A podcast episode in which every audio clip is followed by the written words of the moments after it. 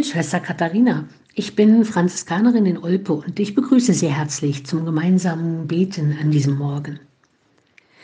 Im letzten Jahr in Rom war ich erstmals in einer Katakombe und konnte so einen Einblick und ein Gespür dafür bekommen, wo sich die verfolgten Christen zum Beten und zur Mahlfeier getroffen haben und auch, wo sie bestattet worden sind.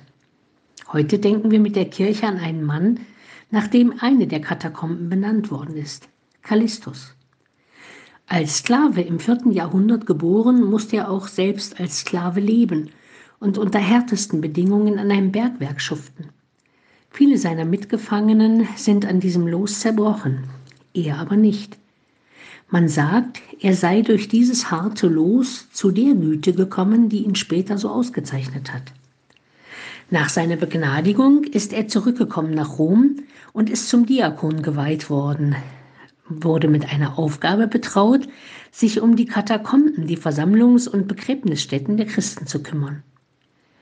Nach dem Tod des Papstes wurde Callistus zu seinem Nachfolger gewählt.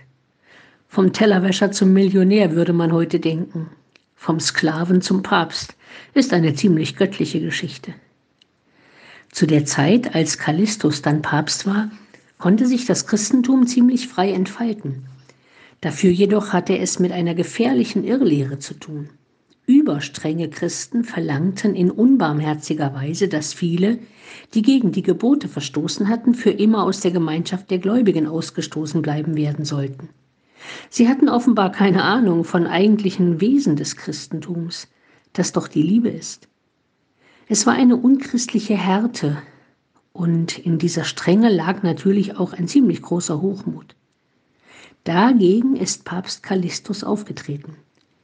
Er hat Kraft seiner Vollmacht bestimmt, erklärt, angeordnet und befohlen, dass alle Sünder, ohne Ausnahme, wenn sie ihre Sünden bereuen, bekennen und büßen, in den Frieden Christi und der Kirche wieder aufgenommen werden sollen.